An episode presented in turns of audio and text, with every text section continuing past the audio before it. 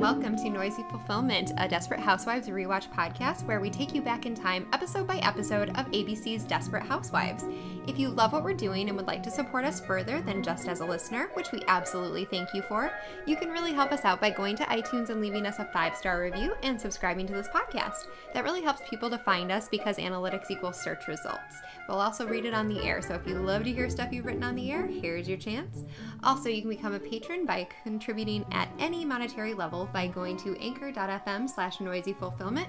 You can also buy us a virtual coffee by tipping us in our virtual tip jar at ko-fi.com slash noisy fulfillment.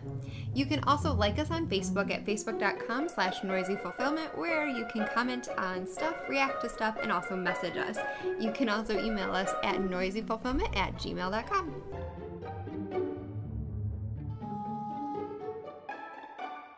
Uh, hello, Amanda.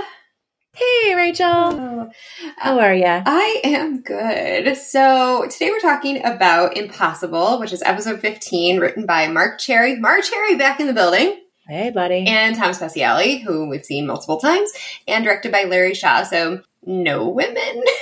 no women. Hmm. Shocking. Um, and first aired on February 20th, 2005. Okay. All right. So, what was your question for me? What was the most or least desperate moment of the week? Yeah. What is your most or least desperate moment of the week? I feel my most desperate week or day of the week was Thursday in general. Okay. Like, this was a four day week Oh. um, at school, and my students and I decided that a four day week that starts on a Tuesday just hits different. Mm-hmm. and ends up feeling like a seven day week. Whereas if you have hmm. a four day week where you have Friday off, it you you're more relaxed. So by Thursday, I was exhausted. I went and got Starbucks and got a venti, and I have Invisalign now, so I'm not supposed to be like drinking coffee leisurely throughout the day. But darned if I didn't nurse that coffee with the Invisalign tray in all day because I I couldn't find my pep in my step, so I was looking I was looking for some caffeine help. So I just was like just tired, just tired. So I kept looking at the clock, like counting the hours. So I, that's where I felt desperate this week. You know, Thursday might have been my most desperate day too because I took Friday off. Two women that work with me, we uh, all took a vacation day on Friday and we went to a winery and did a charcuterie board and a tasting. And so for me, I think Thursday was my most desperate day because I was just desperate to get it over with because I took Friday Yeah. off. Yes, I hear that. That's I hear fair. that. This week felt like an eight day, four day week. I didn't have Monday off, so sad for me. That's why I made it a four day week. Yeah. And it, And it was still hard, right? Yeah. It was still hard. it was Oh. still hard. I agree. Oh. But now I'm The struggle's real. I need it to be spring. I need it to be spring and be warm, and I need to not be wearing a giant coat and like snow boots into my job. Like I just once it's warm, I feel like this is the death march. That's true. right now. That's right. Yeah. Yeah. Yeah. Winters in the Midwest. May they be Mm. short. Hmm. All right. But now I'm here with you, so I feel better. Yes. Yeah. You- now it's like a little bit of sunshine right in our little recording studio. Literally a little bit of sunshine. Do you want to take us through a summary? So we get to swirl around Mike and the Mrs. Huber's mystery murder mystery charge. We also get to meet one of John's friends and kind of see him see him sort of try to work his way into Gabby's heart a little bit in an interesting way. We are invited to a pool party where everybody's invited for Zach's birthday. And um, we get to experience a little bit of heartbreak with Susan. It's got a lot of different parts, a lot of different things going on in this episode. It's all the things, right? Mm-hmm, mm-hmm. So I forgot we do have a new review, so we have to read Oh. it. Five stars. Oh, hey. Yeah, well, one of my favorite podcasters, I might have already said this, he uh, used to say five stars and you can say anything you want about me. Yeah. Because that's what the algorithm looks at. It doesn't look at like the lexicology. There's the, like Like- all the words, right? It doesn't, Oh, yeah, yeah. it doesn't pick up on that in the algorithm. It only picks up on the stars. So the content is fun and Rachel has an excellent voice for this medium. What did she and Sophie like team up or something to, to like, is this what is that Uh, called? That toxic behavior where like almost like a narcissist where it's like you say something really really nice and then you say something really mean and then you say something Mm. really nice. Anyway. It's sort of like the compliment sandwich. there you go. yeah bit. it's an oreo. Anyway Yeah. sorry. I'm not taking this away from you and rn sorry. I'm sorry. The content is fun and rachel has an excellent voice for this medium. Her persona is upbeat and she has a rare ability to keep you listening. Follow-up review just caught up with the show and finished this week's episode. Amanda and rachel converse well together. Love the way amanda ties in everyday life experiences with episode material from desperate housewives great work girls that's so sweet Hey, That's look so at us. sweet. They like our text to self connections. Good, because that's what we're here for. what we do. Um, song and episode title check in. Impossible is a song from Stephen Sondheim. You're, like, I feel like we need a sound effect for Stephen Sondheim. Let me see if I like Mhm, anything that's on here. Um, not drum roll. Yeah, I don't think So I the like show anything. that it's from, a funny thing happened on the way to the forum. I feel like I saw that show Yeah. in local theater, Okay. and it wasn't for me. Okay. Normally, I'm fixated in a musical, and this one wasn't for me. While you were watching this, did you find like a tie-in with Impossible? With the thought Yeah. of something being impossible, Right. A couple different places I did, Okay. yeah. Was it like but I don't know if I know the song. Okay. I, I think I need to listen to the song. But in terms of the play, because I've not seen it, or the musical, is it a farce? Like, is it a lot of things that are really far out and ridiculous, virgin on satire, I truly enjoyed it so little? little I don't even remember. I just remember, I remember I didn't like it. And I remember, and it wasn't anything to do with the actors. Like it was, I had a really good friend, actually, a good friend and colleague that was in the show, Okay. and she was extraordinary. But like, I remember what my husband would refer to as halftime Intermission? or also intermission. okay. um, I remember us being like, I don't really want to go back in, but we knew we needed to because our friends were in it. But we were just like, ah. like I don't even remember what it was about. I just remember I didn't love it. So what's funny about you calling it halftime and intermission is that we went, my husband and I went to see a play, and I could tell he hated it. I thought it was fine. It was the 39 Mhm. Steps by Alfred Hitchcock, so it's funny, but it's also Oh. yeah. Yes. And when intermission came, he thought it was over and he's like, you know, I just didn't love it, but you know, I'm glad we went for you. And he didn't Ah. realize that like we still had gotta another half. I let him think that and I just got in the car and left because I felt bad I think that he was having Yeah. such a bad time. So that's funny that you said Yeah. Quick musical shout out. I've recently become obsessed with the music from the musical Six. Okay. Have you heard of it? Mm. It is Henry VIII's wives. Oh, that would be something I would like though. So I guess I have to figure that out then. It's awesome. It has a little bit of a Beyonce flair, but then in some parts it has a little bit of a Britney Spears flair, but then it also hits a little bit like Hamilton in some spots. So we bought tickets and I've been listening to it literally nonstop. It's either that or Mary J. Blige on my Alexa I right love now, it.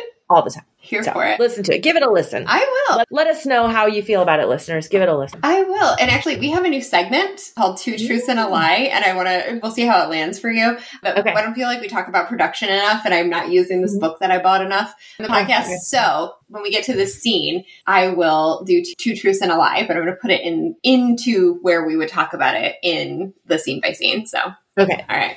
Over in the let's get into it. yeah, over in the cold open, our first words, Bree Van de Kamp believed in old fashioned values. Things like respect for God, the importance of family, and love of country. And I'm not a Complete with the Ronald Reagan. I'm not a Reagan girl. Like, I got nothing to say about the, but mm. nonetheless, right? In fact, Bree believed so strongly in her values, it was always a shock whenever she was confronted with those who didn't. And that leads us to Bree finding the condom in the laundry and assume it was Rex's, and she's pissed. She is livid. And Rex says, It really isn't mine, and I'm not the only man that uses that hamper.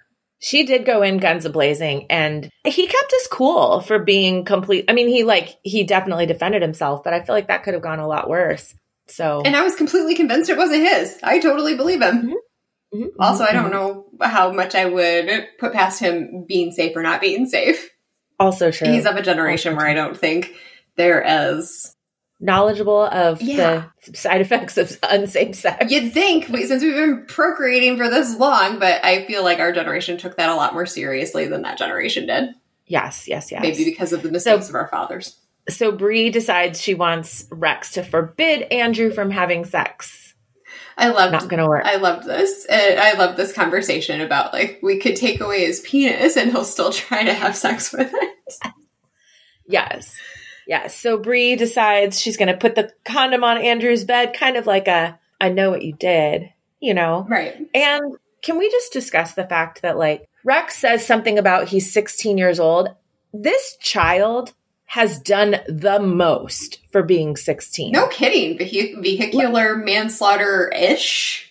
Beers, like full mugs of beer At a strip club. club. Like, that had to have been like a couple months before this. So I feel like this kid has lived like a, a really long life at 16 and has done everything. Certainly having a moment, isn't he? Yeah. Yeah. So Andrew comes in and sees it, and then we kind of just close. We just kind of close out. But it, the last words there is being safe rather than sorry. I'll give it to Bree for this. Is that yeah, you're getting your point across that I know your secret, mm-hmm. of your condoms and your dirty, dirty sex. But so I'll just put it on your bed so that you're aware that I'm aware. Mm-hmm. But it's left a little bit ambiguous as to what Andrew does with that information. So we'll get to that later. Can't wait. After we return, it's each morning in suburbia brings with it a new set of lies. Little white lies, lies not meant to hurt, but to make life more pleasant. And we tell these lies to protect not only ourselves, but our reputations with Carlos and the past due bills.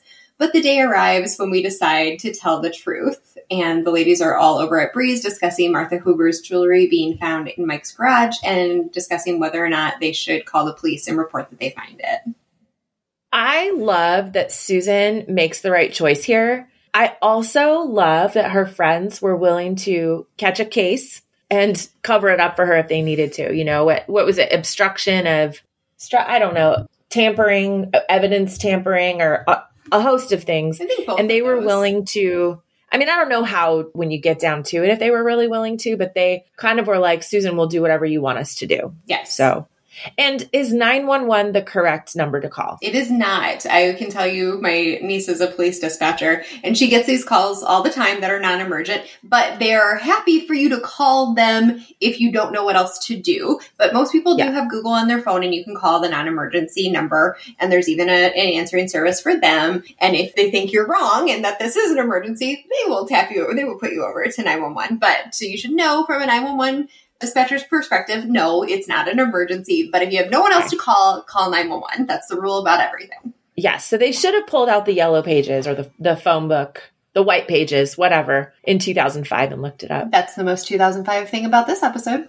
Mm-hmm. And they do decide they do decide to call. I agree. I appreciate that they're there for Susan and they're kind of going to let her take the reins because this is her relationship. And I Mhm. think that that whether or not you're right, whether or not I believe that they would have not called eventually, it seemed like they were at least going to give Susan the right of first refusal. Yeah. I don't know that they would have taken it to their grave, but Dun Yeah. dun dun.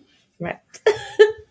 okay. So then we cut over to Susan's house, and our sweet friend, sweet and not at all creepy friend, Zach, shows up to tell Julie he's having a pool party. Okay. First of all, he is kind of the least party having type person other than his father in this whole show. Sure. So Julie tells him that she doubts that mom will let her go for obvious reasons. And I'm not really loving the guilt that he puts on poor Julie here. I'm, I feel like Julie is carrying enough already.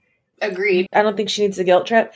And I think that he is showing himself as a potentially emotionally abusive person, which granted, he's got a lot of trauma that he's working through, but I don't like what I've seen from him so far um, in the last couple of episodes, both with the knocking over the whatever furniture Mhm. at Susan and then this. It's not it for me. And also the blackmailing his dad of the, well, we're not moving. I'll keep your secret, but we're not moving. Like he's got some layers. He's a little bit of a parfait slash onion. That is, I like that better than onion. I've not heard somebody say the layers of a parfait, and I want to use that. You haven't seen Shrek? I know the layers of an onion, pulling back the layers of an onion Shrek, but I don't hear them say a parfait in Shrek, do they? in that same scene, they're What? talking about how you're more like a par. You're not like an onion. You're more like a parfait. I, now it's starting. Okay, it's starting to sink in a little bit, but yes, I like Yeah. that. Thank Yeah. you. Yeah, you're welcome. You should give it a give it a rewatch. It's a classic. I will have to. Over at Gabby's, John's roommate Justin arrives and he tells Gabby that he is willing to mow the lawn, trim the hedges, and do anything else. I, he said trim the bushes. Trim the bushes. He said okay. trim the bushes. Got it. Okay, that's which was intentional. Sorry to interrupt. Go on. No, you're right, and good clocking it. I'm sure I blocked it out Yeah. because it was just so on the nose. that he will do everything that John used to do for her. Yeah. Gabby declines and says that her husband is around and he can take care of anything that needs to be tended to. And Justin seems exasperated. Not necessarily, I just got turned down by a hot girl, that this Yeah. is a desperate need. Yeah. I am tired of Gabby being, I don't know, just like let's show any sort of misogyny and disrespect towards Gabby. Like, what would your, if you coming into this situation only knowing the surface level, what would your level of rage be here? Because this would have put me through the roof. Yeah, you're right. This would be, and I think it would be mostly because of who's perpetrating it upon me. That, Yeah. okay, John Rowland's parents can put me away for statutory rape. Feels like I have to tiptoe around this one a little bit. Carlos has this Yeah. over me. I gotta tiptoe around this one. But you know what? I don't even know you, stranger. And you come here and you're extorting or blackmailing me. I've had enough. With your frosted tips. With your frosted tips. That might also be the most 2005 thing about this is the Backstreet Boys hair and the the straight boy band. Yeah, straight, straight up. And you know what? Gotta say, my boyfriend at the time definitely did that to his hair, and I definitely loved it. Loved. Yes. 100%. Yeah. So what can I you can do? smell the Abercrombie cologne from here. Fierce, I believe it was called. I believe it was Okay, called Fierce. And so, of its time, and at the same time, somewhat timely when we get to how we use the word fierce now, which is more in a like a female assertion of power. Yeah. Yeah. Cut over to Casa de Scavo. And Tom comes home to a peaceful, just kidding, a hockey rink of a home, literally, um, to tell Lynette he did not get the VP gig. Tim Dugan got it. Dang it, Tim Dugan, you job stealing bastard. Yes. Lynette asks Tom if he told Mr. Peterson that he wanted the job. And Tom says he's been there for eight and a half years and Tim's been there for less than two. He's not going to beg for it. I mean, I get it, but like, if you want it, you got to speak it into existence. You got to say it. And I wonder if that is a gendered communication. For me, I've always thought that you have to speak it into intention and that my intention is to eventually do your job someday. So whatever it is that you need to train me to do or whatever it is I can take off of your plate, please let me so that I can establish to you that I would be capable of doing this someday. If you were to want to move up or if you were to if you were to want to express that intentionality to to your supervisor and i don't know if that is extra because i have definitely been accused of that in my own career or overly ambitious or thirsty i'm not sure where that comes from or if it's interpreted the same way with men and women but it really Yeah. does feel like mm-hmm. tom feels it would be extra or thirsty or overly ambitious or beneath him maybe to Yeah, be yes. speaking intention I agree with that. And these kids with this hockey match going on, how are there still lamps and breakables in this home? Because I saw two lamps in the scene. One of them was like a normal, you know, table lamp with a shade, and another one was a floor lamp. How are these not smashed into smithereens and on fire on the floor of this living room? Your guess is as good as mine. The only thing I can say is that from my mother's experience, she didn't hear things after a while. It just became background noise or white noise to her. And it was somebody else saying, Hey, isn't that a little loud? That would bring her back into existence. That, Yeah. oh, yeah, I guess that is kind of loud. I just don't hear it anymore. So for Tom, who is out in the working world all day, Corporate. yeah, Corporate world. maybe it's more of a nuisance than it is for Lynette, who has become numb to the the experience. I just don't understand how there's how this home doesn't have like broken windows and things from All the time. literally hockey sticks I'm sure in the they- house. Three kids with hockey sticks going at it. I think it does, and that's why you just get over, like you just get over it, and also prop department. to me, that's oh, a plot hole. To me, the fact that their home is doesn't look like a I don't know, like a like a smash room or whatever. What do we call that? yeah, isn't that Where you go special? in with the- yeah. Smash rooms. Yeah, the fact that it doesn't look like a smash room to me is a plot hole with all the things we've seen go on there. So And Anyway, definitely the props department probably had things that were not as breakable. Um, and I Yeah, can see that about Lynette sure. when she would buy something. It would be, oh yeah, I'm going to buy this because it looks sturdy. Like it looks like it is looks a like lamp, hold but up to these kids. But it's really made of like polyurethane or something that bounces right off the hardwood floor. styrofoam. It's made of styrofoam. Oh, It's all inflatable. Mike comes over to Susan's and asks why he hasn't seen her in a while. And she said, Oh, just been busy with, you know, groceries. And as they talk, the police move in and handcuff him, which I'm supposed to believe that was a complete setup.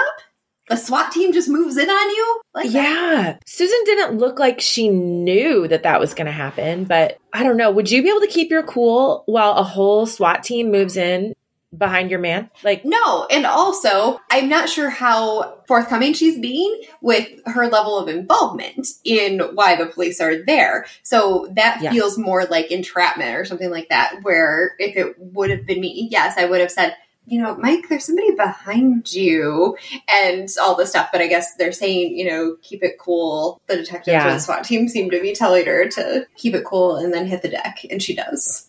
She does. I just would also like to add that the hey sexy, where have you been greeting that Susan received from Mike when he walked up to her, that made me cringe. Me too. Just want to put that. That That's not how I like to be greeted by anyone in ever. public. No, no, that's it. Just was like it. Just, it just was so weird. We're- I don't know. I think again, you become numb to your own condition, and that might be another thing though. So 2005 about this episode is the level of objectification. Yeah, I mean, we know that that's a thing because Gabby. But Mm. Back to the Van de Kamps, sitting at the dinner table in a. I have to say, do you watch The Bachelor? Yeah. Okay. So I did. I think we've had this conversation. I watched The Okay. Bachelor up until Hannah Brown season, and then I was just over it. I'm like, none of these people Yeah. have real jobs. They're Right. influencers to be. Yes, I love when one of their jobs is like dog walker or like fishing enthusiast. And- like that's literally your job. One of them was But- a chicken enthusiast. Oh, yes, yes, you're right. You're right. But when you watch The Bachelor and they're having like their hometown dates or whatever and they're sitting at dinner, they always have this setup where they're not sitting around a table the way that you normally would with four, like one on each side. They Mhm. have like, so that you can see the, wall, everybody from the front of the table. That's literally how the Van de Kamp family was sitting at dinner. And I was so distracted by it. Norman like, Rockwell. Y- Right, but like, why are your kids sitting right next to each other when your table has four sides? Why are there not chair? I, I don't know. Like, do you guys? How, how do you guys sit around your table? Because we have a chair on each side. We don't have that set up. So I couldn't tell you the last time that Chris, Addie, and I sat at our table in our house. The closest I can tell you is like when we go to a restaurant, we don't leave a third Yeah. space for the camera to be there with us. But you know? Nobody's decided to holderness my family yet and Oh. create a reality show out of it. We would be the most, we actually had this conversation, like we would be the most boring reality show ever. Yeah, here. Except you're like here. maybe that should have been what you should have done like during COVID or something when I was Oh, homeschooling yeah. her and that would have been worth everybody's time, but everybody was living it, so who knows. right, right, right. People don't want to go back to that. The dinner Um, conversation so- at the Van de Kamps, yeah. Yeah, so we're back at the bachelor style, not bachelor, but like the bachelor style dinner table. And Andrew and Danielle are just being ruthless, making fun of Zach sending formal invitations to his pool party, which I thought it was weird that he was sending formal invitations, but I also thought they were being incredibly unkind. Yes. And I was surprised that Bree let them be unkind. And I was not surprised that Rex was smirking at them, thinking that their meanness was funny. Yes. That was not surprised. but one was surprising, one was not surprising. Anyway, Bree asks if Lisa, Andrew's friend with the pierced navel, will be at the party. because she's obviously a whore, because we're just going to slut shame 14 year olds Right, right. for And having piercings. Bree then tells Andrew she wants him home by 11, which he's like, 11? It's not even a school night. And Rex is kind of a jerk here, not a good partner. Parents saying, well, that's not going to help. So then that opens up the conversation about the condom. And Bree says, if you get Lisa pregnant, you will marry her, which is a very Bree thing to say. I suppose. And then we find out that the condom wasn't Andrew's, it's Danielle's. the president And- of the Abstinence Club. Right. Well, she's not running for a second term. That's right. So, rewatching this with my husband, just a delight. His comment when he realized what was about to go down when the camera panned to Danielle was shoot dang, shoot dang. That's my brother in law says that whenever something it. wild happens. So I'm literally watching this and I can see my husband's facial expression out of the corner of my eyes. So I turn just in time to see the big eyes and the shoot dang with the really raised eyebrow. We need a what is that called? A sting for that too. We're gonna come up with a sting for our Joeisms and Chrisisms on this podcast. Yes. So that I mean, again, for me, it was satire uh, verging on farce, where it's you know, if you get her pregnant, you will marry her. And I'm just dying laughing because even in 2005, my joke about that is you're right. It's so much better that your 16 year old son knocked up this girl, but don't worry, they're getting married at 16. And it really brought me back to, yeah, a Bristol Palin kind of moment where it's oh, like, uh, where yes. I'm just, uh, you know, again, it's the most 2005 1950 thing of it. So yes, definitely charming definitely. and endearing. Just family family love right there. Um, in the kitchen, Danielle and uh, Bree are having a follow up conversation, and Danielle says, "You know, if you want to know, I'm still a virgin, but I'm planning to have sex with John Rowland, who broke up with me for not being willing to have sex with him, which we know is not the biggest reason that John didn't want to um, be with Danielle, but she doesn't." Mm-hmm. And there's this moment between Bree and Danielle when Bree said, You know, I had urges too, but I waited so that I could be with your father as my husband, and it made everything so much better. Now, here's the joke about that is how could you possibly know? Because you have nothing to compare it to. So I think that part of purity culture just really irks me in multiple ways. If that is your choice, that is your choice and be in have that choice. But I understand what Danielle is saying about, yeah, but you're like the most miserable person that I've ever met. You and daddy, your relationship does not work. You. The walls are paper thin. I hear more than I should. No kidding. Or I don't hear more than I should. That, that was what I thought of when she said the walls are paper thin. And I'm like, oh, gross. Except if your parents aren't having sex, then you just hear that they're not having sex but she says, I love you a lot, which was beautiful. I Super did not sweet. know that. I really did not know if Danielle felt that way about her mother. She said, mm-hmm. I love mm-hmm. you a lot, but you're really the last person to give advice about sex and happiness. I thought, okay, first of all, that's fair. Mm, fair. That is fair. Second of all, Danielle with the hard truth delivered tactfully is like we have just completely changed this character's personality in this show. And I don't know if it's because I haven't seen enough of her to suss out who she is, or just the things that I've seen of her have been so surface level.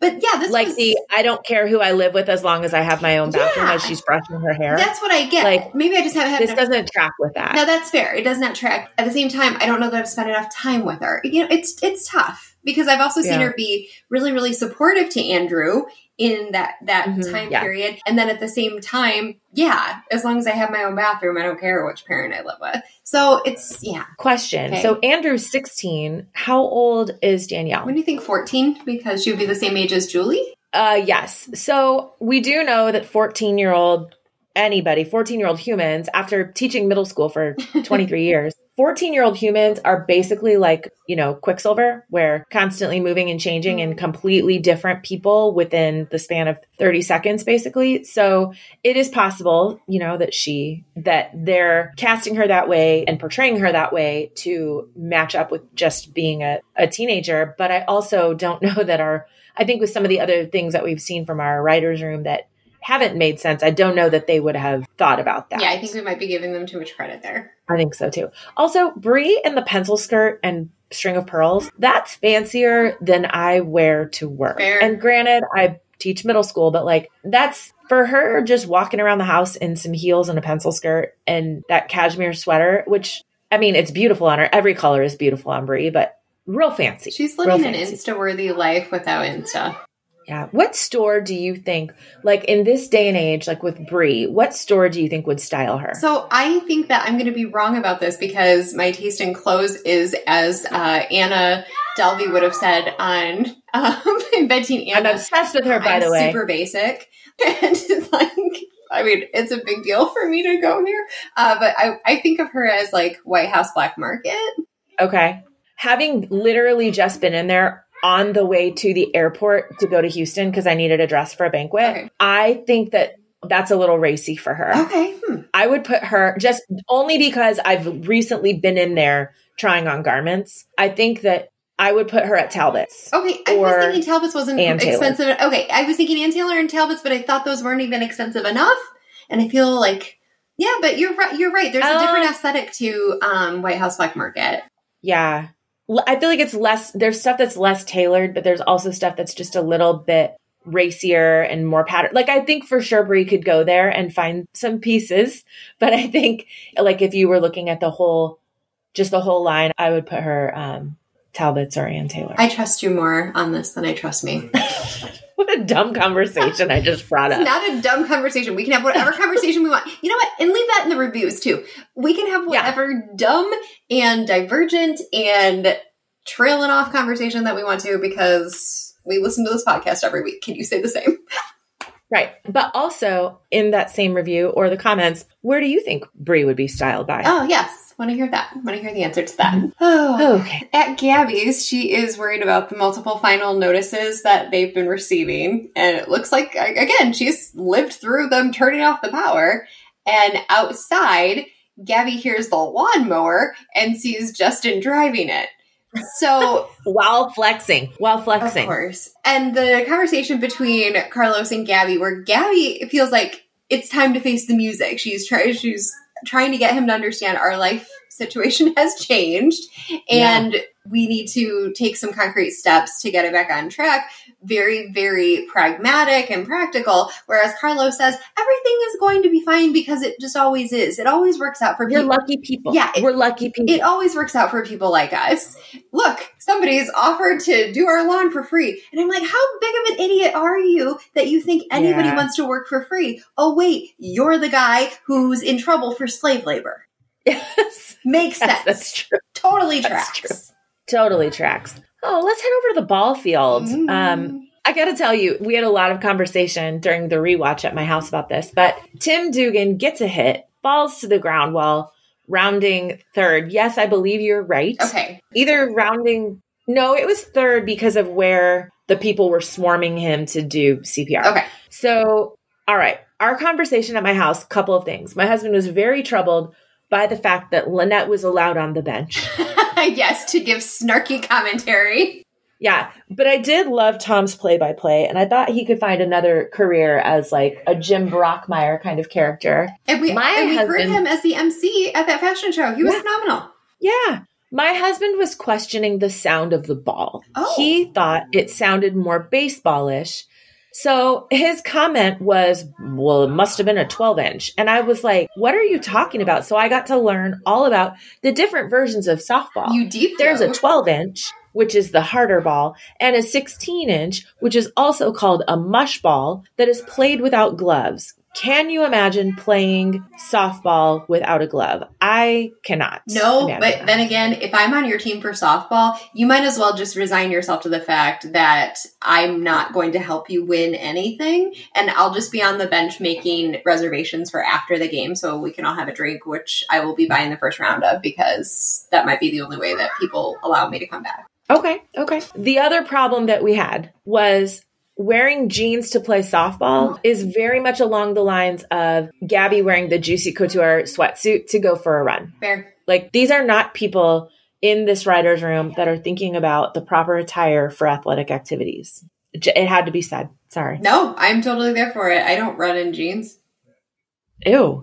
well, and like, yeah, I don't know. To me, like you don't. I don't know. pants. I Maybe mean- people. I. Maybe people show up for softball in jeans, but I haven't seen it. I haven't seen it. Oh man, the things that they got away with in 2005 that just do not fly here in 2022 for multiple reasons, right? Right. You got to have the right gear. You got to show up in the right clothes for the activity if you want to be successful. And also, people will make comments on it on Twitter now, and I think writers are more responsive to that. Like people that had websites and talked about us for housewives back then, they were so niche and nuanced that writers may ever have found out that you cared about that Mhm. and that it bothered you. Mhm. So we're taking back our power as viewers, and I like that. I'm here for it. Right. Over at Susan's, Julie wants to go to the pool party, and of course, Susan says no. Um, just in time for Detective Copeland to arrive and ask some questions about Mike. So they go into did, the living room. Do the cops just show up like that, like unannounced, like you're not expecting them and they're going to ask you a bunch of questions in your home? Is that a thing? I guess we could ask somebody who has more experience with that or ask one of our law enforcement friends, but maybe they do okay. want to surprise you so that you can't, that you'll be there. Okay. All right. That's fair. Just had to ask. No, sorry. that's fair. I think that's fair enough. So Susan and Julie are sitting on the couch, Detective Copeland in a chair, talking about the night in question of Martha's murder. And Susan has an epiphany that Mike couldn't possibly have been murdering Martha Huber because they were busy having sex. It was a very big night for our relationship. and Julie corroborates the story. Ugh, Julie's the one that like puts the words on it. Like Susan realizes what in tr- true Susan yes. form realizes what she's alluded to. And Julie's like, they were having sex. like Julie just and the next and I know that because the next day she made pancakes in the shape of hearts. Yeah. She like knows her mom's MO, which yeah. doesn't always track because she has already been guilty of saying that the last time her mom had sex would have been with her dad. Yeah. And so that's been For a sure. bit. It's been a minute. For sure. So during the you cannot go to the party, Susan, she talks about Zach being crazy. Yes. And not I don't love that use of the word. Right. Because it's it's clear that Zach has some trauma and some potential mental health concerns.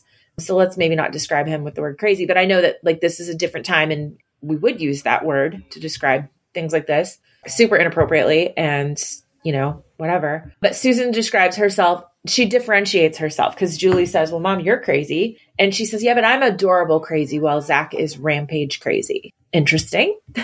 And I think there's a gender difference there as well that I'm not dangerous. Well, you kind of burned down somebody's house. Yeah. So you did. maybe you're accidental you danger crazy.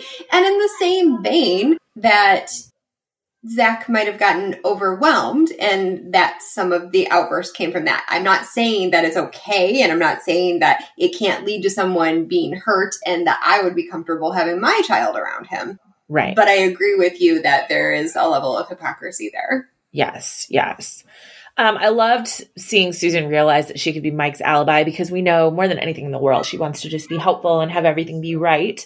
So that was a fun moment to see Susan be like, oh, I can save the day. I can be the hero. And for us as viewers, it's safe that way, right? Because we yeah. know that he did not kill her. We know that Paul right. Young did. We watched it. So it, it's a safe way for us to, to feel those emotions too where we don't have to have any complexity to our thoughts about are you just trying to protect somebody because you want to believe the best in them? Right. Let's head over to Gabby's. We have Gabby in her room in one of many silky robes that she owns and um Frosted Tips Justin Frosted comes into Gabby's room. Justin, I love it. Shows up like the audacity of this boy showing up in her home and just like coming into her bedroom. Yeah. Like I'm here to collect payment. There's what? nothing to garden upstairs. No. No. So Gabby slaps him and threatens to tell Carlos, but then Justin threatens to tell Carlos about her and John, says, You'll need to be nicer to me at least once. So, first, glad to be back with the blackmail here at Desperate Housewives, which we, that's the common thread like running through. cornerstone of oh, the, it's a cornerstone of suburbia. Everybody's blackmailing everybody else everybody for all different reasons in all different ways. Also, that slap, I was happy with that slap, but we need to get Gabby some self-defense classes so she can fight off, you know, the ass grabbers and the and the frosted tips kids that want to have sex with her. Like she she needs to be able to defend herself physically. I agree. I think that is necessary for all of us. Yeah, definitely. So I'm interested oh. in the you'll have to be nice to me at least once. Yeah. Thanks for dropping hints, yeah, writers. I feel that. I feel that. That was good foreshadow. That was a good foreshadow. Um, Mike arrives back home from jail, uh, and Susan informs him that she is his alibi, that she had had that epiphany that you couldn't possibly have done it. And I shared that with the police, and so now I'm your alibi. This is so fun. It's so bouncy the way she delivers that. And he does seem excited to see her and that yeah. she's his alibi, but he excuses himself to go shower because jail is gross. Jail's gross. Yeah.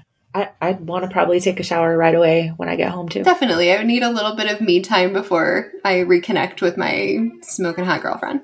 Right, right. So speaking of girlfriends and and love, Bree shows up at John Rowland's apartment in a really cute cardigan with the little jeweled clasp at the collar. So formal. So I want everything that she has. I know, me too. So, but I, all the colors that that woman can wear would not look great on me. Like she was wearing yellow. I would never have thought of yellow for her, but it's gorgeous. And against her hair, So- the contrast of her hair. What- I think it's the contrast of her hair. Yeah, definitely. So Bree basically just doesn't mince words and tells John Rowland, "My daughter's planning to give you her virginity, and I would take it as a personal favor if you wouldn't take it." Delivered so beautifully, just the in the most eloquent, articulate way. I'd consider it as a personal favor if you did not. Okay, but John is eighteen, and Danielle's what fourteen? We've decided. I feel 14. I feel like she's 14. Yeah. she's for sure younger than her brother. Yeah. I mean, at most she could be fifteen, Right. But like an early fifteen, like just the math doesn't work out, Right. you know. So And he's graduating, and I would assume she's going to be turning 15 because even if she was a freshman, she would turn 15. wait, so he hasn't graduated yet? Well, it this whole thing It's February. But that's fair, but last episode it was he's given up his college scholarship. So we know he's graduating this year because he's going to college. but he's in an apartment with a bunch of dudes. Fair enough. They're not thinking You about know? they're not thinking this uh, through far enough, I suppose. Yeah, yeah, they're not because you wouldn't like your kid wouldn't move out. I mean, I guess that they're emancipated and all that, Well, but but, like, they turned 18 in September. But he Mm. hasn't because he was 16 when they started the affair and it was about a year. So he's not 18 yet. Man, yeah, I need a timeline. yeah, exactly. We need this. Isn't They, this they isn't just lining up? and it's not our fault that it's not lining up. Way to go, writers. Yeah, yeah. We're the wrong people to talk through this timeline because we're too detail oriented. Fair.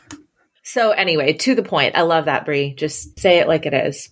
upon opening the door, we haven't even sat down Right. for refreshments yet. Right. I don't think Bree would sit down in that apartment. Fair enough. She's going to, as we see it. Oh, that's true. That's true. That's true. Before that, you can take us to the Scavos. That's the other part about this is that we juxta we we have the same scene eighteen times interspersed, and we didn't have the attention span for it back then, and we don't have it today. No, But it does- I got a little bit of whiplash on this one. So we headed back over to the Scavos, and Tom comes in triumphantly, the triumphant hero. He says that the triple bypass surgery went well. Tim Dugan came through with flying colors, but he can't come back to work for 4.5 months, four to five months. So Tom has received the promotion. Yay, Tom! I have you know I have Yay. something for that. Oh, you probably won't be able to hear it, but maybe. Good job, Tom. Yay, Tom. Pop the bubbly, Tom. Except we kind of figure out that Tom has not given Lynette all of the pieces of the puzzle because this promotion means that he will now be on the West Coast because he's going to be opening new offices up and down the West Coast. So, And I cannot believe for one second that Lynette wouldn't know things like that about a possible promotion. That would have been her first question. But possibly when Tom came home and said he didn't get it, maybe she was just like, well, done, moving on to the next thing. Like maybe she wasn't thinking about it anymore. So he was, well, she's obviously busy, so I don't give her any grief about not knowing the finer details. For the love of goodness, last night my daughter sang at a hockey game, and I would have promised you it was supposed to be on a Sunday night because I was ticked off that it was on a school night. Nonetheless, and I was wrong. It was on a Saturday. It worked out perfectly, but I was still, you know, again, I understand she has a lot going on. Cognitive load. Yeah. Cognitive load. Yeah, I can understand she has a lot going on, and that this wouldn't have been f- at the very top of things. But I feel like anything that she identifies as a potential threat to even the small amount of sanity she has left, she would view anything under that lens of, you know, there's a promotion coming up, hoping I get it or something like that. Oh, great. What would that mean for this, for that, for the other? I think it's very possible that Tom just withheld that information. I'm not surprised about this. Mm. Also, we have the whole West Coast, so I feel like they're in California. I know we've been talking about it. But if it, I feel like they're in California. But if it's the West Coast, that is California, and so she's mad that he'll be traveling more because he'll be on the West Coast. So that makes me think that they are not. In the West Coast, right? I know it never snows here, Hard and say. it's somehow close to both Chicago and New York. and Idaho. Gosh. So when Tom says, This is my career, it's important to me, like this is part of the reason, this is the catalyst for ending my first marriage. Mm. So like I 100% understand Lynette in this because I was so I was married to a college soccer coach who literally in our third state in 3 years said, "Hey, I'm applying for a job." Not like this is literally how this came out. I'm applying for a job at St. John's, which is in New York. Can you help me with my resume? Not, "Hey, what do you think about this?" Mm-hmm. This is what I'm doing. It wasn't a conversation, it was It- a declaration. Right. And after having literally moved to three different states, and I think this was our second year in Illinois. So, like, we had just bought our townhouse. And, but like, as a teacher, the moving to a new state situation is really tough because you have to get certified in the state Yes. and you have to take tests and you have to try to find a job. and Absolutely. then- My career means te- something too. Right, right. And I've already moved my ass across the country for you and taken a job that I hated so that we could have some sort of income while you're a grad assistant making, you know, Mhm. $5 a year. I literally couldn't even buy coffee at McDonald's. We had no money. And it was it's fine because that's all part of growing into your career, but to have somebody not even be appreciative of the sacrifice that you made and just be like, "Well, this is what I'm doing. Like your career doesn't matter. My career is important. This is what I'm doing." When he said that to Lynette, it just brought me boiling back to that moment.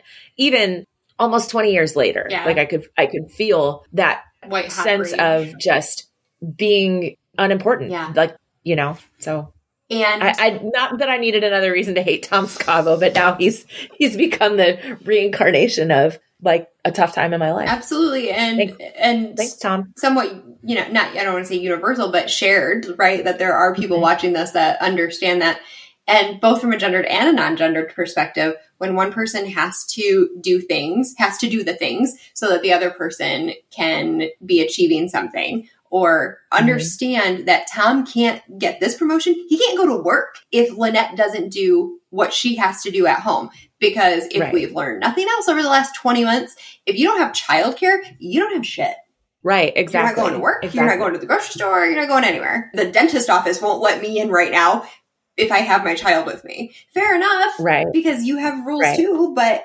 then single parents can't ever get their teeth cleaned. Right. I got nothing for you. Right. That's tough. Right. That's and awful. again, like I know in a lot of marriages, this is how it works where the one person, it's their career that you're going to focus on, and the other parent, the other partner plays the support role and is the what I like to refer to as like the road crew, while the Mhm. other partner is the rock star and it's it's their career is the focus. But if you don't even set it up like a conversation, like, hey, what do you think about this? Let's talk about it. When you come in with it as a mandate, it just doesn't feel good as the other partner. So Thank you for sharing that. And I just hope you know just that you're bringing it back to my own life that like I do. So. no, that you're seen and that you're heard. And I would have beat your husband up. So I'm glad that you're not married anymore. So I don't have to. I'll give to- you his address. I- Just kidding. I don't have to don't go to know where he jail or anything. It's nice to not have to go to jail for your friends. Yeah, yeah, it is nice. It's hard to do a wine tasting and a charcuterie in jail. Um, we'd figure something out. They put us in different jails, though. That's the problem. Probably. we wouldn't get to. You usually don't get to hang out with your co-conspirators. No, we wouldn't be bunkies. Um, we wouldn't get to be bunkies. Okay, Yeah. back to our whiplash. We go back to John's apartment, and John confesses that he didn't break up with Danielle because she wouldn't have sex with him. He broke up with her because he wasn't that interested in her. And of course, there was Gabby. He doesn't name Gabby, but But he calls her a lady. He starts by calling her a lady and then corrects it to a girl. like this other lady. I mean, girl. I mean, chick. I mean, let me put in some words that are more appropriate to my own age, I suppose. Right? yes, yes, yes. Um, John says, you know, don't worry about it. I will talk to Danielle and I'll let her down easy. But Bree says, no, that's not going to No. work. My daughter is incredibly persistent when she wants something, and you're going to have to be brutal. she is hardcore. She is hardcore. she's cold. That's a stone cold thing to want someone to do to your daughter. Now, I mean, she knows she's going to comfort her and console her. And she knows that, you know, at 14, that heartbreak isn't going to be the worst heartbreak you ever experience in your life. But like, man, But up till then, it might be the biggest heartbreak that Daniel experiences For in sure. her life. So, all of those things, we can say that now because we have relative perspective. We didn't have relative perspective then. Anything, and that was, for me, that was what was the most harrowing and an honor thing that came with working with adolescents is that everything they're feeling, they're feeling for the first time.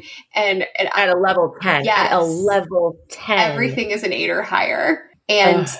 it can be easy for adults to be jaded by that. Like, oh my gosh, yeah, that is the worst thing that's ever going to happen to you. Let me give you a, you know, swift kick in the butt that life is going to be way Mm. worse than you think it's going to be. And So rub some dirt on yeah, no Rub kidding, and, and walk it off. But I mean, for me, again, that was what was most exciting about working with adolescents is that Mhm. those things were happening to them for the first time, and you were helping them to develop persona in the midst of things that were traumatic and traumatic Right. at the time, and that you grow from. But nonetheless, yes, that was hard, and I can't I can't imagine saying that to somebody about my own ta- daughter. Like, be as horrible as you can to her. Make her cry. Oh. So let's head over to the diner where we've got Mike meeting up with Noah, who is got a sweet tooth. I am here for his diner pie. Well, when you don't have Was that it- long to live, Was it a coconut cream? It looked it looked like coconut cream. I don't know enough about pie. I know the pies I like. We've already established that I'm pretty picky and I like like five things: What kind of pie? pumpkin, uh, Yeah. chocolate silk, apple. That's like it. I don't do like I can't eat cherry pie because it feels like I'm biting down on an eyeball. Don't care for Can't that, yeah. Nope. Don't care nope, for nope, that. Nope. I like apple pie, but I like it only if it has the streusely stuff on top. Like crumblies. Yeah, yeah, yeah. Mhm. I like banana cream pie. I like coconut cream, and I like like a blackberry or like I'm from the Pacific Northwest, Mhm. so they have this thing called the Marionberry, which is just the best berry you've ever seen in your life. So like a Marionberry pie with like a scoop of vanilla ice cream on it. I don't typically gravitate towards pie. Like when I'm looking at a menu someplace for dessert, because you always have to get dessert. Yes. The only Get time I'll ever go for a pie is if it's like apple pie with like cinnamon ice cream or something. That's fair enough. That's it. We're a che- cheesecake factory family, and I haven't met too many yeah. cheesecakes I don't like. I love the just the amount of choices you have at the Cheesecake Factory. I like a table of contents in a menu. Yeah, yeah. they have a very expansive menu. Have you been to their place downtown? It's not Cheesecake Factory. It's can't remember the name of it, but it's like it's by their brand. Are they owned by Rock Bottom Brewery? No, I don't That's like old know. Chicago and stuff like that. Oh, yes, yes, it Okay. is. No, they have a place downtown. Gosh, I can't remember the name of it, but it's like it's kind of right near where the big the new big Starbucks is. Okay. It's got their same menu except more and it's got a table of contents. Well, I think we'll have to add that to our field trip list.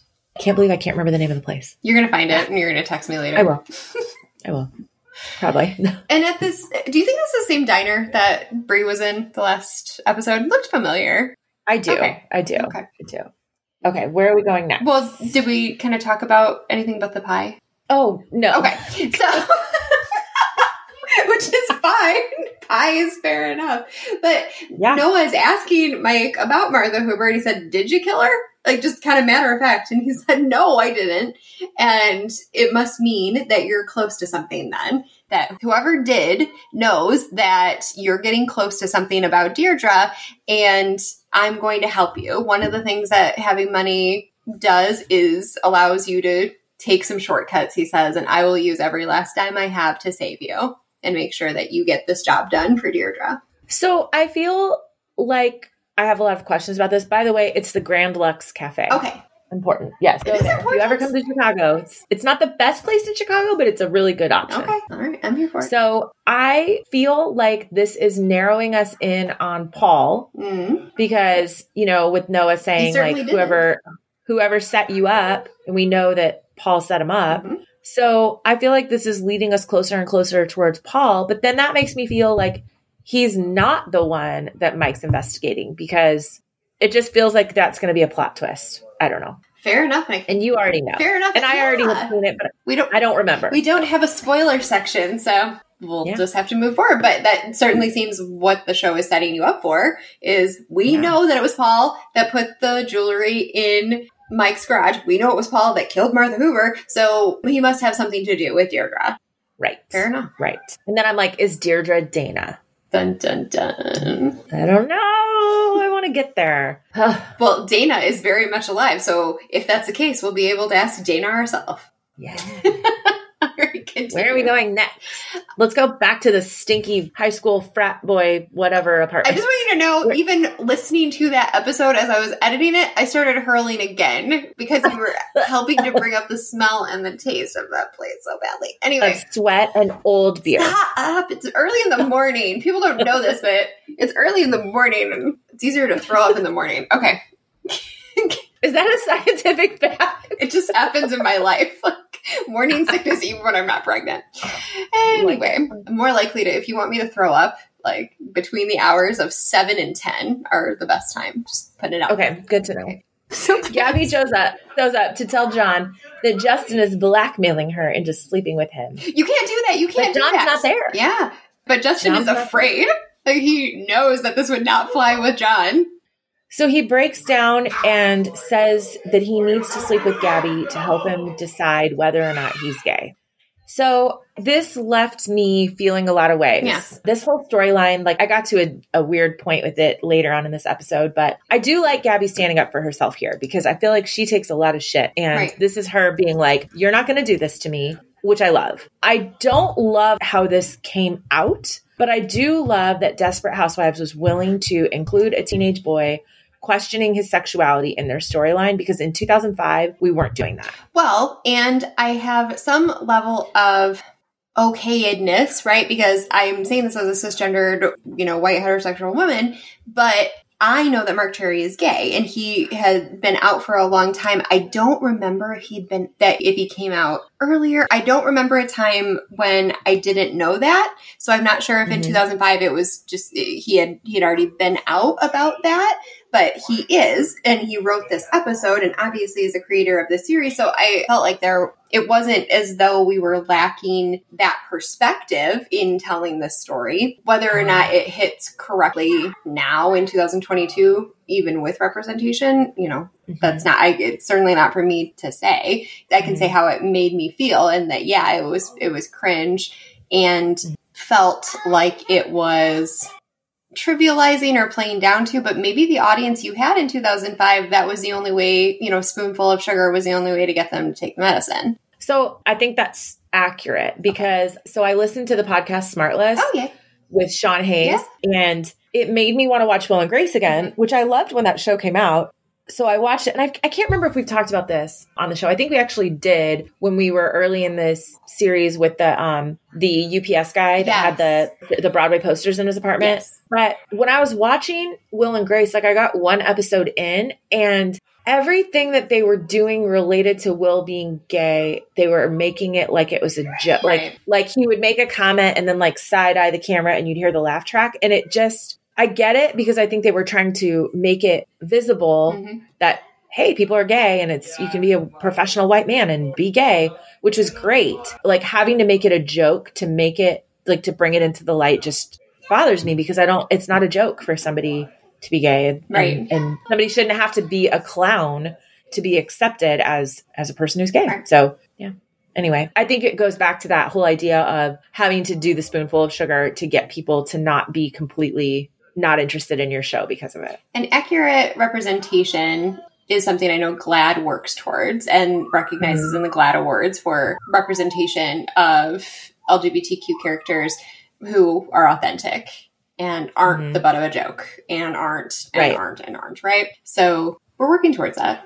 Yeah. And I think we've definitely, we're definitely way better now than we were. And we obviously still need to get better, but like it's watching it now through the lens that we see the world now, watching something from back then is super cringy because it was infancy stages of trying to figure out how to represent cross section of what who we are as people. And we'll come back to this, so we'll hold that again. The whiplash, but we'll come back to that because we haven't closed out this scene yet. So yeah, like we'll we'll come back to that. But meanwhile, we'll go over to Tom's work, and Lynette has brought the kids to see Tom's new office. Tom is very proud of his new office, and I relate to this for a couple of reasons. One, as a classroom teacher, I have nothing but respect for the districts that I worked in, and I always felt that my classroom to, is important to them as it was to me for it to be upkept, for it to be painted when it needed to be painted, for things to be the floors to be taken care of. They really took pride in making sure that the building reflected the importance of the work that was happening in it. So I have nothing but the utmost respect for that. My institution that I work for now is a much older institution, and I get in trouble for putting in work requests that the paint is chipping. And so it's just a little, I just have a different feel of it now. So I understand for Tom to say, I finally have an office that has windows. One, that matters. Your vitamin D is very important and it really can change the amount of work that you can get done. I think aesthetics in a space really can change the work that gets done there and the efficiency of people. And I am all the things about it. From the ergonomics to the aesthetic of a space mm-hmm. are very, very important to me. So I get it. I understand what Tom is saying that he's worked somewhere for eight and a half years and yeah, having to pay your dues and yeah, and be stuck in a windowless room for a long time. I get it. I get it. I get it. I get it. With that being said, Dan's wife, uh, the boss's wife, tells Lynette that she is the one that convinced Dan to give Tom the job rather than holding it over for Tim Dugan. And what is the boss's wife doing just hanging out at the office? I mean, I, I mean, I guess what's Lynette doing there? But like, I can. She's bringing him there as kind of a peace offering to the the fight that they've had. In my opinion, is but yeah. But like, like, does the boss's wife work there also? Didn't look like it, but no. I guess this is gonna sound mean or you know not like I'm not seeing her as a person. I'm only seeing her as the character that I'm given. Is she's there as a plot device, and yeah, yeah. she doesn't have a lot to do between shopping and like it makes me not take her seriously. So again, yeah. I'm not blaming myself. I'm blaming the writers because that's what you're giving right. me to work with. Is that this person right. doesn't have a lot to do except be a plot device. But Lynette's got this. Oh, great. Thank you so much for sharing that with me. I'm so delighted mm-hmm. to know. And she sees it as a something of an opportunity, right? To yep. express how much she's going to miss Tom and how he's going to miss out. She hopes he doesn't regret missing out all the things cuz he's gone all the time also just from how knowing how human resources work and things like that again i've only ever worked for large institutions and, and big entities. I understand that small companies exist and maybe they don't always do the things that they're supposed to do or that they just do things differently based on their size. But how not professional is it for you to say, "Hey, my husband wasn't going to give your husband that job, and I'm the reason." I talked to him. Yeah, like you know, because we're buddies, yeah. and you know, I, I'm looking out for you as a woman, and it's like, how dare you think you know what my needs are? Right. Yeah. Also, so my parents were in real estate ish. Like my dad mm-hmm. was in title, my mom was in escrow. Oh. And when I grew up, we lived in San Diego, and my, they were in a building downtown San Diego. They actually, even when they were divorced, they still worked in the same building for a short period of time. So, like, that was where they would do the handoff ah, sometimes, you know, okay. the Friday the handoff of the guards. Yeah, yeah. But I would have been busted if I were wild like that in their office. Like, yeah, wow. But I mean, I guess we don't really see anybody else in there other than the boss's wife. But like, I just I was like, oh, that does not track with my experience of going to be in my parents' professional place of business. And like my assistant brings her kids to work sometimes to like to go pick up something or they'll stop by my office or something like that and they would never do that. Mm-hmm. So yeah, but I mean, Tom was the one that was like, "Let's go on a chair race," and fair enough, running him around. So and obviously the was, the boss's wife looks like she's totally okay with it anyway. So right, right. Yeah. You want to take us back to the stinky apartment? We can finish out that scene. So Gabby and Justin are still having their conversation and she asks him about why why is he questioning his sexuality and he talks about how he has a friend and they mess around sometimes but it doesn't mean anything. And then he tells her that he chose her because he thought it would be a safe way to mm-hmm. determine whether or not he's gay because girls his age will talk, which yeah. is true. He also shares that he would have never told Mr. Solis about Gabby and John, which I think is really nice. Gabby kisses him very passionately, really lays one on him, asks him if he feels anything. He says no, and she says, You're definitely gay. You know, ending the cringe cycle, right? Or the cringe, or like closing the cringe loop, we'll call it. And again, does it help me in some way to know that Marc Cherry is gay and he was intimately involved in every aspect of the show and that he wrote this particular episode? There's something there for me that maybe I'm supposed to feel like I can feel not as cringe about this, but I still do. And I mean, no offense, but like you can get aroused from things that don't necessarily tell you your sexuality. I mean, it just, there are physical things that happen to your body.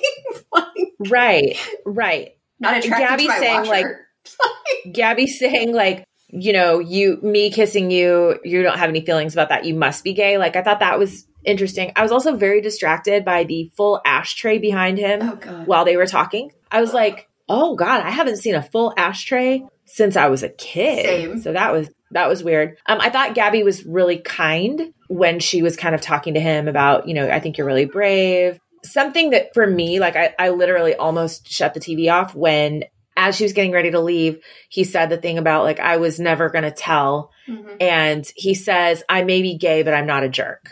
And I was like, I think that's the worst line I've heard in this entire show. Yeah. Like, like even right now, like I, I can't even like make words about why it bothered me as much as it did, but it was like it just was wrong. Yeah. And I I- almost was like, I'm out. I can't articulate that one either. That's better left in 2005. Mhm. But again, like having you, like I, I guess I didn't know the backstory with Marc Cherry, Okay. so it makes me feel better about it. But like I was really, I was really upset by that. At the same time, I acknowledge that I don't have any, I haven't earned the right to feel better about it. Like, I'm not the person who gets to be outraged about this. It made me feel the way it made me feel, which is cringe, like, Yeah. really problematic. But I also acknowledge that I'm not the one that really gets to feel feelings about that one. For sure, for sure. Okay, Anyway, over at Susan's, I'm starting to feel like Detective Copeland just, you know, wants to hang out with her because he, this is where Detective Copeland arrives at Susan's and asks if she will come to the station. And she said, Well, we were just about to go to a movie. Obvious plot device to get Susan out of the house. Detective Copeland has come to her house twice to talk to Yeah. her, right? So it felt like an obvious plot device there so that Julie could get out and go to the party instead of uh, to Zach's pool party instead of going to the movies with Susan like she was supposed to. Just works out perfectly that way. And Susan does go, and Julie does take advantage of the opportunity. she sure does. She sure does. But is this like my question still stands? Is this how this works? Like they show up to bring you down to the station, even if you aren't a suspect. Like you don't drive yourself. Yeah, I would want to drive myself.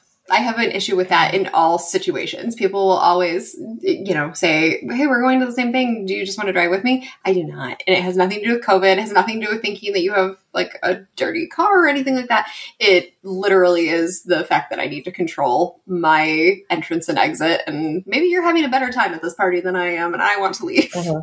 Uh huh. Uh huh. Yep. And I will shut a party down if I have to leave. so you want to stay, keep your own car. But at the same time, I said it was an obvious plot device, but at the same time, there is use to Susan being in a different space because at the station, Susan answers questions on camera, and perhaps that would be harder to achieve in your own home. Like, let me bring in this sure. camera equipment and stuff. And obviously, there's another uh, detective or police officer on the other side of that two way mirror, or is it Mhm. one way mirror? To one way. Okay. Uh Right? because you can only see One way. only one, way One-way can glass. see through it. Okay. One way glass. That seems Two-way that seems right. Okay. I know what you mean. And yeah, and the detective says that the gunshot wound Mike had is unlikely to have happened from cleaning his gun. Um, he tells Susan about the break-in on on Pine, which was far from Wisteria Lane. And Detective Copeland thinks that Susan is lying to protect Mike, and he's, he's really trying to help her do the right thing in his view, which is to say that that couldn't possibly have been. But Susan says that Mike would never kill anyone, and that Mhm. seems to be a spark for him because he comes back. Yeah, so he pulls out Mike's file and shows that he'd been in prison. He did five and a half years for drug trafficking and manslaughter. And Susan just looks devastated. And so Copeland gives her a moment and goes out into the hallway and looks in through the one or two way glass, whichever, and talks to the other detective. And the conversation is Is she covering for her guy? No, she's just a sucker. And it, oh, oh, Susan. Absolutely. And So as sad. from the audience perspective, we heard Noah say you've already killed for Deirdre once. And Right. we didn't get so a we're not of, shocked by this, but it's a second yeah, it's only watching the Susan. second time that we've heard it though. It's only this is the first time since then that we've heard that. So it does strike a chord with all of us, I think. Meanwhile, back on the lane, Mm. Julie and Danielle show up to the party with balloons, which who's taking Zach to get him balloons? You know, I who's know. who's doing that? I agree. Nobody's doing that. So But I like that there's literally zero breeze in the air because those balloons are straight up in the air, not not waving in the wind at all. So very climate controlled today. So Julie and Danielle show up together. Danielle finds John and says she has a surprise for them if he, they can go somewhere and talk. Zach is so excited to see Julie, but of course Andrew has brought all of their his friends and they're acting like total jerks. Andrew just it's so interesting because he tries to be so like reserved and cool and adult, but then he's with his friends and he's acting like a clown, like Yes. just being a complete jerk. So Julie and Zach are sitting there watching this happen and they're, you know, trying to lift Zach into get Zach into the pool and what you're the party guy. And get him to just being howl. so weird. Get him to howl. Yeah. Like, oh my goodness. Yeah, like what even is that? So It reminded me Julie- of Alpha Dog because they all do that in Alpha Dog, which might be like the most 2004 thing I've said today. It's like that's I don't even exactly. know what that oh, is. Oh, it's like the Justin Timberlake first movie thing with him and Oh. Hirsch, and it's a whole thing. Yeah, go watch that trailer, and I'm guessing you probably watched it because it felt like it was a coming of age movie that people Okay. watched with Justin Timberlake in it. Anyway, So Zach basically says I could take care of him if I wanted to because I know where my mom mm. keeps her gun and kind of like makes the yeah, the gun motion pew pew just yes, well that makes my stomach turn. Like Julie is an upstander about this. She's like that's not funny. I'm leaving instead of don't say that and then staying there and like making it okay. Yeah. So she sees Danielle crying at the front and wants to leave. Zach rushes over and says, Are you going to be coming back? And Julie's like, Yeah, I don't really think so. So they go one way, Zach goes the other. And I was really proud of Julie for doing the right thing and getting out of there. she's just perfect. You know, she really is, and it makes me sad that she has to be so perfect. Yeah. Yes. Agree. It also keeps adding to the Zach creepy, Mm. scary, gone from creepy to scary now, I do believe, persona. And it also kind of, the Andrew and his friends thing was really not great. And if we put this in context of the time, we're not too far from, you know, it's 2005 that this is happening, not that far from 2000, but from 2000 in Columbine. And the readers of this text are going to make connections, even if they're subconscious connections to those that Mhm. children having, or teenagers, young adults having access to weapons and using that to settle a score about bullying. Right, right, right. Yes. So I'm gonna let you have Tom Okay. because the final scene where we wrap up the pool is going to lead into my new segment. So I'm gonna let you have Okay. Tom. Okay. So Tom tells Lynette, they're in bed, tells Lynette that Dan changed his mind and is holding the position for Tim Dugan. And he is so sad. He looks so Yeah. forlorn. Lynette says, It's okay, honey. You'll make VP someday. And Tom says, Well, I'm glad it worked out this way. You know, I'll get to be around more. I don't end up having a heart attack while I'm playing softball. Clearly not convincing, which you feel bad for him, but they had already moved him into that office and we saw his name on the door. Mhm. Tom Scavo, vice president. Do they do that where they just No. rip him back out of there? And is that a thing? Well, I will tell you, in my institution, it wouldn't be because it costs a You lot of money. Well, that it costs a lot of money to move somebody from office to office and do some of those things. So they're not going to part with that money easily. And the second piece is how do you really explain that? I feel like that is grounds for litigation. You told me that you were giving me the promotion. I made plans based on additional income and the choices that were going to have to be made. So if anything, I think you have to pay me what you were going to pay me as VP and I continue my job before I sue you. But, you know, if any Yeah. lawyers are listening to us and they want to tell me that, you know, proudly live in a very union state and maybe my understanding of things is a little bit skewed based on the fact that I think workers have rights. Hmm. You know, Mhm. then go right Yeah. go right ahead. Please let me know the error of my ways. All right, so I'm gonna Where do we go next? I'm going to take you into a new segment. So we'll go through the scene and then I'm going to ask you some questions about the production of this scene. And I will have Okay. two truths and a lie. Know you're familiar with this as an icebreaker. So over at Susan, Susan arrives home to find Mike and Mike asks how it went.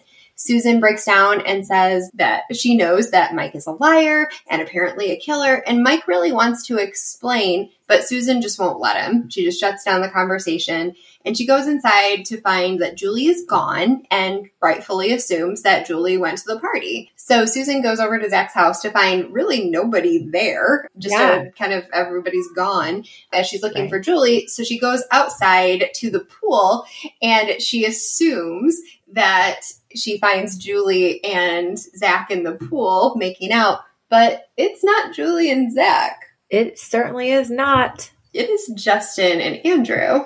Yes. And Andrew kind of goes to the other side of the pool, says, I'm not gay. And Susan wants to leave gracefully, but she can't. She can't. Is trip, tripping over stuff left and right and sideways. And it's just comic relief to this scene, but she still doesn't know where Julie is. Nonetheless, she's going to leave the boys in the pool. This is not her. This is not her moment. Not her circus. So I want to talk to you about the production of this. I'm going to tell you two Okay. truths and a lie, and I want you to sh- Okay. find the lie for me. Okay, about this particular I'm scene. ready. So Sean Pyfrom, who plays Andrew Van de Kamp, says that his real life girlfriend was jealous that he would be kissing Justin's character, that she didn't want him kissing anybody, honestly. She was just jealous. But once she saw the actor who would be playing Justin, she was jealous that she didn't get to kiss Justin because he was so hot. So that's one of the things that could be true or Okay. true or false. Um, Okay. Number two, Teri Hatcher was so seriously injured in the second take for the pool scene where she trips over the furniture that they had to use the first take, which is what we see in this episode. Okay. Three, director Larry Shaw said that he saw a great deal of similarity between Teri Hatcher and Diane Keaton after directing her in this scene. Which is the lie? I think it is very likely that a girlfriend would be jealous of kissing. I mean, you wouldn't have been together through the like the entirety of your partner's career at this point to know that that's like a normal thing. So Fair I think enough. the first thing's true. The second thing think could be true. I think the third one's a lie. Okay, so you think that Because- the lie is about Yeah, because I think Diane Keaton plays more serious. I don't know. She's good with comedy, but I think the way Susan is portrayed, I believe that it would be the third thing would be the lie. Amanda, that is actually true. Director Larry Really? Shaw said that he saw a great deal of similarity between Teri Hatcher and Diane Keaton because they can be, I think you've called it all seasons in a day, that they can go from Oh. being really comedic to very serious in the same scene, and that this scene helped him to make that connection. So that is actually true. So you want to take another guess? Okay. The second one, the injury. That is the lie. Very, very good. They actually did multiple takes of this, and uh, director Larry Shaw said that he was concerned she was going to get hurt from doing so many things, and he was putting the lawn chairs closer to the pool, and he was sure he was sure that somebody was going to say, "No, this can't happen. She's an important actress, and she's going to actually get hurt," but that she was just a really good physical comedian. So there Okay. you go. I like it. I like that segment. That was good. You liked the segment? Okay. Well, other people tell us what you thought of that segment. I liked it. We move over to Gabby uh, suggesting selling the house back at Gabby and Carlos's. Very meaningful and poignant scene. Amanda, would you take us through it? Mhm. So they are just kind of standing there in the doorway of their beautiful home that they love so much. And Gabby says, you know, like things have changed. Like we need to face the music and sell the house. Carlos doesn't want to, but Gabby shows a whole different side of herself here and just says, it's necessary. We'll build back better later. Um, I feel like this is one of the first time we see them be real people. They're acting as partners and supporting each other and having a realistic conversation. Gabby, Carlos says something about, you know, or I don't want to be poor. There you go. And Gabby says, Well, I've been broke a lot, but I've never been poor because poor is a state of mind, which I thought was a super interesting statement for Gabby. Yeah. And Carlos then says, Well, we can get an apartment and then we'll start over and I'll buy you a house just as big as this. And Gabby says, Bigger, That's right. of course. We gotta have something So- to aim for. Yeah. So my first thought is it was believable. Okay. I felt like it was the two of them believable as a couple. Where will they move and how will she still stay friends with the, her girls? Right. And then who is this making room for on the lane when they move out of this house? Dun dun dun. Yes. Over at, back at the diner, forgot about this.